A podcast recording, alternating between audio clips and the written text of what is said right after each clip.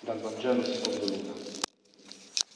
In quel tempo Matteo Pileri preparò un gran banchetto nella sua casa. C'era una folla di pubblicani e un'altra gente seduta con loro a tavola. I farisei e i loro scribi mormoravano e dicevano ai suoi discepoli, perché mangiate e bevete con i pubblicani e i peccatori? Gesù rispose, non sono i sani che hanno bisogno del medico, ma i malati. Io non sono venuto a chiamare i giusti, ma i peccatori a convertirsi. Allora gli dissero, i discepoli di Giovanni digiurano spesso e fanno orazioni, così pure i discepoli dei farisei. Invece i tuoi mangiano e bevono. Gesù rispose, potete far digiunare gli invitati a nozze, mentre lo sposo è con loro. Verranno però i giorni in cui lo sposo sarà strappato da loro allora in quei giorni digiuneranno.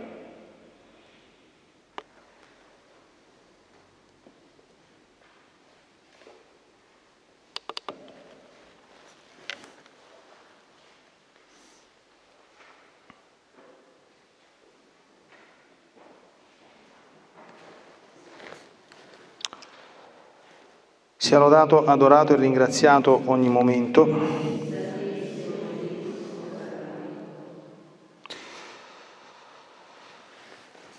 Signore Gesù, siamo qui dinanzi a te, in ascolto di questo meraviglioso passo di San Luca che ci ricorda l'episodio pieno di speranza della conversione del tuo grande evangelista Matteo, un grande peccatore che folgorato dalla tua chiamata, dal tuo seguimi, ecco, fu capace di alzarsi, lasciare tutto, non solo materialmente, quindi dal, dal banco cui, da cui era seduto, ma anche metaforicamente tutto quello che la sua vita era stata nel passato per seguirti.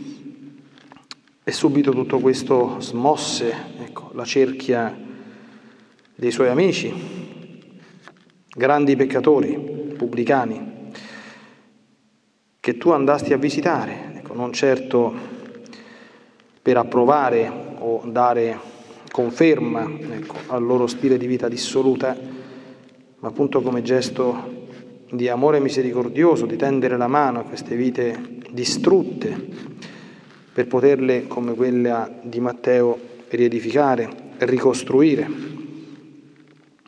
E quando qualcuno, più peccatore tra l'altro di loro, i farisei di ieri e di sempre, si atteggiavano a puri che si scandalizzavano di questo comportamento, tu li hai opportunamente redarguiti. Non sono i sani che hanno bisogno del medico, ma i malati. Ecco, io non sono venuto a chiamare i giusti, ecco, ma i peccatori a convertirsi. Ecco, l'immagine vera della tua misericordia, che dobbiamo sempre ricordare in questo tempo, più che mai richiamare, non è quella di colui che chiude gli occhi dinanzi al male dell'uomo e fa finta di niente, o peggio ancora dice va bene non fa niente, continua pure, tanto io ti voglio bene lo stesso. Questo non sarebbe amore, questo sarebbe abbandonare l'uomo in bania del peccato e del male che da questo deriva. Tu non hai paura di confonderti con i peccatori San Paolo dice, e lo contempleremo in questa Quaresima, durante le molte via crucis che celebreremo, che ti sei fatto peccato per noi, cioè eh, l'orrore ecco, che suscitava la tua umanità straziata, era un'immagine viva e dobbiamo, e aiutaci a ben contemplarla, di quello che il peccato produce nelle nostre anime. C'è un passo e dello Stabat Mater che canteremo, che dice le ferite che il peccato sul tuo corpo ha provocato, fa che io senta, un madre, in me. Guardando le tue piaghe, guardando l'uomo dei dolori, quello di cui Isaia dice, uno dinanzi al quale ci si copre la faccia, tanto era sfigurato, ecco, ci fa contemplare la bruttura di quello che noi purtroppo ci riduciamo ad essere quando volontariamente, senza mai la tua benedizione né il tuo permesso, ma nel rispetto della libertà che tu hai delle tue creature, ci allontaniamo da te. Ci autocondanniamo, tu non condanni nessuno, ad una vita di inferno, ad una vita infelice, a sperimentare purtroppo non la morte fisica, ma quella ben peggiore che la morte del cuore, la morte della nostra anima, ecco, in tutte le emozioni e passioni negative che il peccato ci lascia dentro, la tristezza, l'angoscia, l'insoddisfazione, la mancanza di comunione con il prossimo, la mancanza anche di amore verso noi stessi, l'incapacità di perdonare e di perdonarci a volte l'invidia, l'orgoglio, la superbia, l'arroganza, il non chiedere mai scusa neanche quando sappiamo bene che dovremmo farlo perché siamo noi ad aver sbagliato e tante altre cose in cui i tuoi poveri figli si ritrovano come imprigionati e non sanno come mai. Ecco. La Quaresima, ma soprattutto la verità del tuo Vangelo, getta una luce ecco, e noi tutti siamo invitati ad accogliere questa luce, perché chi non accoglie questa luce resterà nelle tenebre e chi resterà nelle tenebre resterà nella morte dell'anima. Non c'è possibilità di uscirne senza la tua luce e senza il tuo aiuto. Ecco la prima parte di questo Vangelo, ecco soprattutto il senso di questo grande cammino meraviglioso che la Chiesa ci propone in questo sacro quadragenario, in questi 40 giorni benedetti. In questo banchetto c'era la gioia, c'era la festa.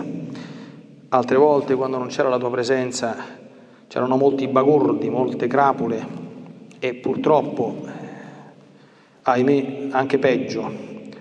Ma certamente non c'era la gioia che tu portasti in quel giorno, non c'era la speranza, non c'era lo stupore ecco, di questi uomini mm, feriti, ecco, deformati ecco, dalle piaghe di una vita di vizio, sentirsi accarezzati dal tuo sguardo ecco, che non giudica, non condanna, ecco, ma offre la possibilità di una vita nuova.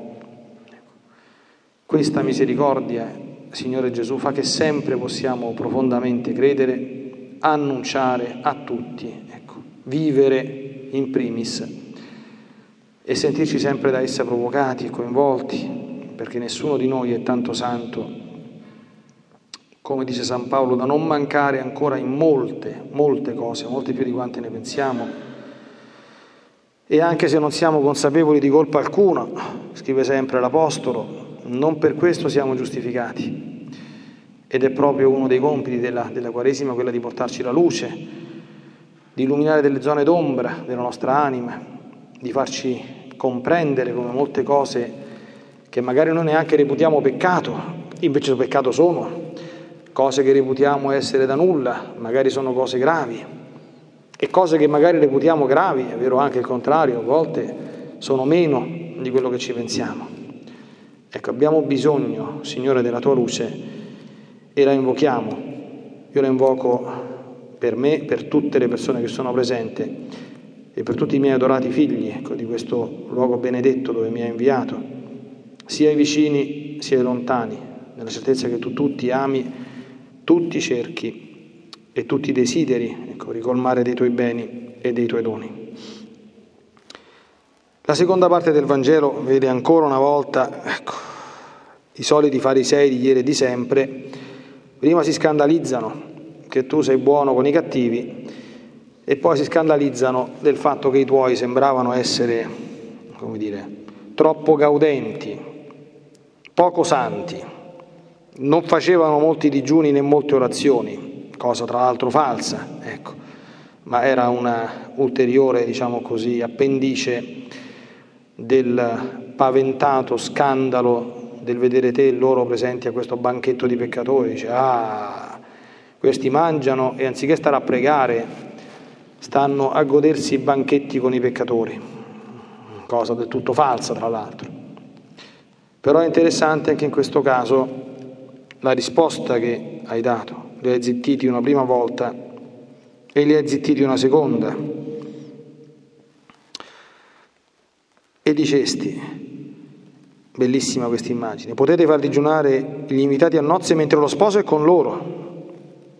Cosa significa questo? Eh, significa, come dicesti in un'altra parte del Vangelo, che beati quegli occhi eh, che hanno potuto vedere i giorni della tua presenza terrena, ascoltare la parola di Dio dalla tua voce, molto più bella di quella di qualunque predicatore di essa. È stata una grazia, è stata una beatitudine perché il Figlio di Dio era presente realmente sulla terra anche con la sua natura umana visibile.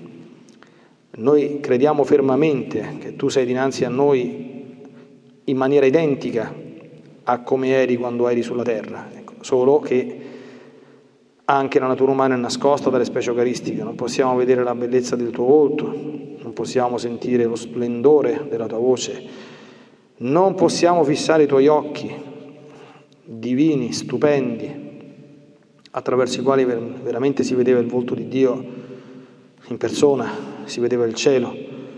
Quindi noi anche siamo in festa, ma un po' di meno. Ecco, questo ce lo perdonerai, questo ce lo concederai, Signore Gesù.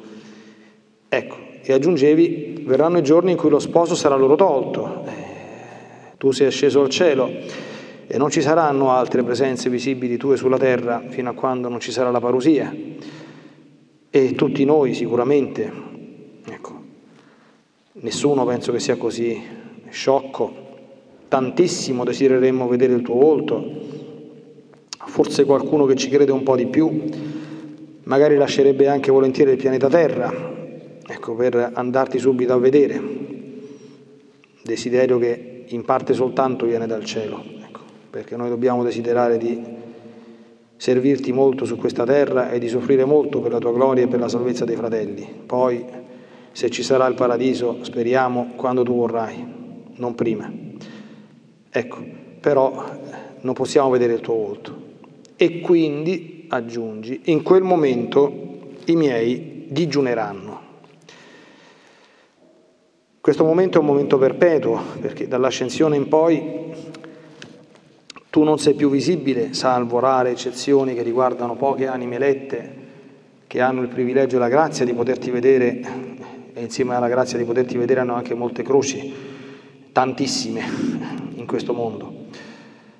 Noi no, ecco, noi ti possiamo contemplare sotto gli occhi della fede e allora parlando in questo senso del digiuno, tu sveli uno dei sensi nuovi del digiuno che prima non c'era il digiuno è un'opera che la Chiesa ci chiama a praticare, specialmente in questo tempo di Quaresima, oggi poco considerata, poco praticata. Ecco, la disciplina della Chiesa è molto più mite rispetto a un tempo e San Giovanni Paolo II diceva che con questa mitigazione, certamente necessaria per andare incontro all'umana debolezza, c'è però il pericolo che questa pratica così tanto santificante, così genuinamente religiosa, un pochino vada scemando, se ne perda la comprensione del significato e del valore. Ecco, il digiuno è un grande sacrificio, ma è anche un gesto altamente santificante. La prima cosa è appunto l'espressione dell'assenza dello sposo. Noi quando digiuniamo ti diciamo, Signore Gesù, due cose fondamentalmente. Ecco, noi siamo in lutto perché tu non ci sei e desideriamo tantissimo, per quanto possibile, attraverso la grazia che ti chiediamo attraverso questo digiuno, essere sempre uniti a te. Numero uno. Numero due però diciamo anche un'altra cosa, ancora più importante, che deve essere vera nel nostro cuore. È più importante la vita della nostra anima e la salute della nostra anima che non, come dire, la sazietà del nostro corpo. Certo non si può non mangiare mai fino a quando siamo in questo mondo, ecco, però lo vedremo domenica nel Vangelo delle tentazioni. La prima tentazione che tu subisti nel deserto era quella del pane. Se tu sei il figlio di Dio, di a questa pietra che diventi pane. E la risposta che tu desti, che svela anche il senso profondo del digiuno, è questa. Non di solo pane vive l'uomo, ma di ogni parola che esce dalla bocca di Dio. Ecco, il digiuno è una sofferenza che infliggiamo al nostro corpo, indubbiamente. Certi digiuni, quelli più severi, sono grandi sofferenze che si, che si infliggono al nostro corpo, indubbiamente. Il perché però e una delle cause santificanti di questo gesto è il ricordarci il primato della nostra anima. Ecco, noi dobbiamo crederci eh, davanti a te anche nel silenzio quanta cura diamo alla nostra anima e quanta cura invece diamo al nostro corpo. È giusto che ci preoccupiamo, tu dici nel Vangelo di San Giovanni, del cibo che perisce, perché fino a quando siamo in questo mondo se non si mangia si muore, non si può stare a digiuno perpetuo, per carità. È doveroso per noi prenderci la giusta cura del nostro corpo e al tempo stesso è doveroso non maltrattarlo gratuitamente, quindi non eh, compiere dei gesti che gli fanno male, i vizi, l'alcol, il fumo, la droga, che sono cose brutte ai tuoi occhi perché sono lesive della salute del nostro corpo, che tu ci hai dato perché lo custodiamo e lo conserviamo in vita fino a quando tu vorrai, non perché lo massacriamo ecco, con atti che lo consumano, che lo, che lo alterano, che lo distruggono. Ecco, però prima del nostro corpo c'è la nostra anima, il nostro corpo perirà un giorno. Abbiamo visto nel rito delle ceneri, il rito delle ceneri è un rito bello, non è un rito triste, però noi dobbiamo pensare che c'è un giorno non sappiamo quando, ma in cui questo corpo, la nostra abitazione sulla terra, la dovremo lasciare. E questo corpo si decomporrà, diventerà cenere. E per quelli che non ci credono, cenere resta, tra l'altro. Ecco, noi sappiamo che c'è la risurrezione della carne, ecco, però il nostro corpo diventerà cenere. E l'uomo è uomo, ecco, se si fa le domande fondamentali e si dice, bene, questo corpo diverrà cenere, ma dopo cosa c'è? Io sono soltanto il mio corpo, sono solo un ammasso di cellule, finito di battere il cuore, ecco che si ferma la pompa, i vasi non portano più il sangue negli organi, quindi va tutto in necrosi, muoio, è finito tutto o no? E se non è finito tutto, esiste o non esiste l'anima? Esiste. Eh. E che ci devo fare con l'anima in questo mondo? Posso trascurarla, posso fare finta di niente, posso vivere come se non ci fosse o forse devo curarla, devo nutrirla. La Santissima Eucaristia, ecco, che tu hai voluto volutamente eh, istituire sotto la forma del pane, sotto le specie del pane, con questo ho voluto lasciarci un messaggio, cioè l'Eucaristia è per l'anima quello che il pane è per il corpo. Noi mangiamo tutti i giorni, ma ogni quando ci nutriamo dell'Eucaristia. Per nutrirsi dell'Eucaristia, ci insegna la Chiesa, dobbiamo prima convertirci, ecco perché la prima cosa è la conversione, cioè riconoscere il peccato come tale e lasciarlo, altrimenti non possiamo nutrire un'anima che è morta. Ecco, I morti non mangiano, mangiano i vivi, quindi prima bisogna portarla al sacramento che la fa risorgere, che è la confessione, e poi nutrirla. L'anima si nutre, tu dicesti al demonio, di ogni parola che esce dalla bocca di Dio. Parola intesa non soltanto come Bibbia, anche se la Bibbia certamente contiene la parola scritta. Parola di Dio si intende tutto ciò che la Santa Madre Chiesa ci insegna nella sua dottrina e che impariamo dall'ascolto delle prediche, dalla frequentazione degli incontri di formazione, delle catechesi, anche attraverso questa povera meditazione, che è un momento di, di riflessione. Allora, quanto pane diamo alla nostra anima, quanto la nutriamo con l'ascolto della tua parola, perché senza questa muore. Ecco, molti tuoi figli purtroppo vivono di fatto lontani da te, pur avendo una religiosità, pur andando qualche volta in chiesa, perché gli manca il cibo della parola di Dio, non sanno il bene e il male, non conoscono come distinguere il vero dal falso e si perdono e hanno un'anima bellissima. Ai tuoi sacerdoti, Signore Gesù, dai la grazia di poterle vedere le anime attraverso gli occhi, un'anima bellissima che però ha una bellezza nascosta sotto la coltre, sotto il fumo, a volte sotto le rovine o le macerie di una vita distrutta. Ecco, quanta importanza stiamo dando ecco, a nutrire la nostra anima con l'ascolto della parola, con il nutrimento dell'Eucaristia e con l'altra cosa che fa vivere la nostra anima, che è la preghiera. Ecco, tra poco staremo in silenzio davanti a Gesù, no? Come stiamo quando stiamo in silenzio davanti a Gesù? Sappiamo, non sappiamo che cosa dirgli, non sappiamo come muoverci, no? Ecco, se questo fosse vero, dice, da cosa dipende? È dal fatto che non ci stiamo quasi mai, figlioli miei cari.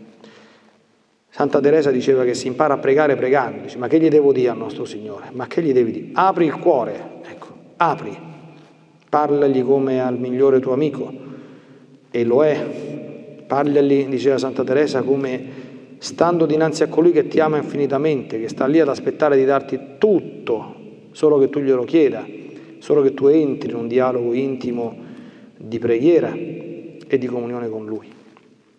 E tutto questo lo accompagniamo con il digiuno, in questo tempo, certamente un digiuno ecco, scelto cum grano salis, ecco, quindi con discernimento, con criterio, con discrezione, tenendo conto della nostra età, della nostra condizione di salute, del nostro stato di vita, dei nostri doveri, eventualmente chiedendo consiglio al nostro confessore, al Padre spirituale, ma il digiuno, è, come dire, ci porta a crescere anzitutto nell'unione con te. Ecco, è il modo con cui ti diciamo Gesù, tu sei più importante anche di quello che mangio. Io sto male se tu non ci sei, non fa niente se non mangio, ma basta che la mia anima sia in grazia di Dio.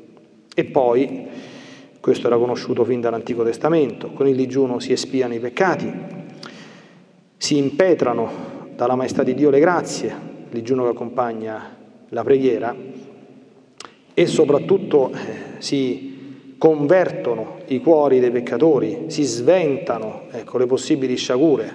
Ecco, quando vediamo che qualcosa non funziona, quando vediamo disgrazie, catastrofi, cataclismi, famiglie che si sfasciano, ecco, situazioni di chiesa che si complicano, ecco, non serve mh, assolutamente bestemmiare né starsi a lamentare e a fare i piagnucolosi, serve pregare molto, ecco, soprattutto il rosario, e se siamo capaci offrire qualche sacrificio, il digiuno in primis, il digiuno che è capace di fermare anche le guerre e e i cosiddetti castighi di Dio. La Bibbia è piena di queste cose, basta leggere il profeta Giona.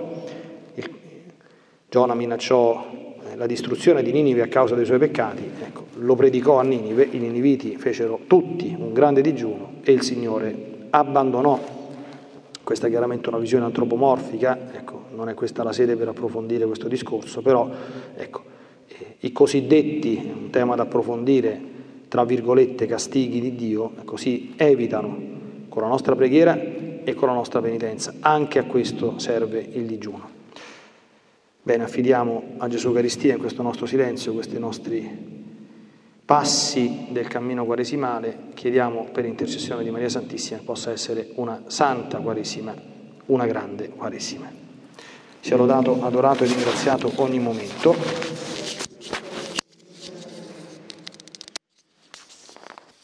Lucky Land slots, you can get lucky just about anywhere. Dearly beloved, we are gathered here today to. Has anyone seen the bride and groom? Sorry, sorry, we're here. We were getting lucky in the limo and we lost track of time. No, Lucky Land Casino, with cash prizes that add up quicker than a guest registry. In that case, I pronounce you lucky. Play for free at LuckyLandSlots.com. Daily bonuses are waiting. No purchase necessary. Void where prohibited by law. 18 plus. Terms and conditions apply. See website for details.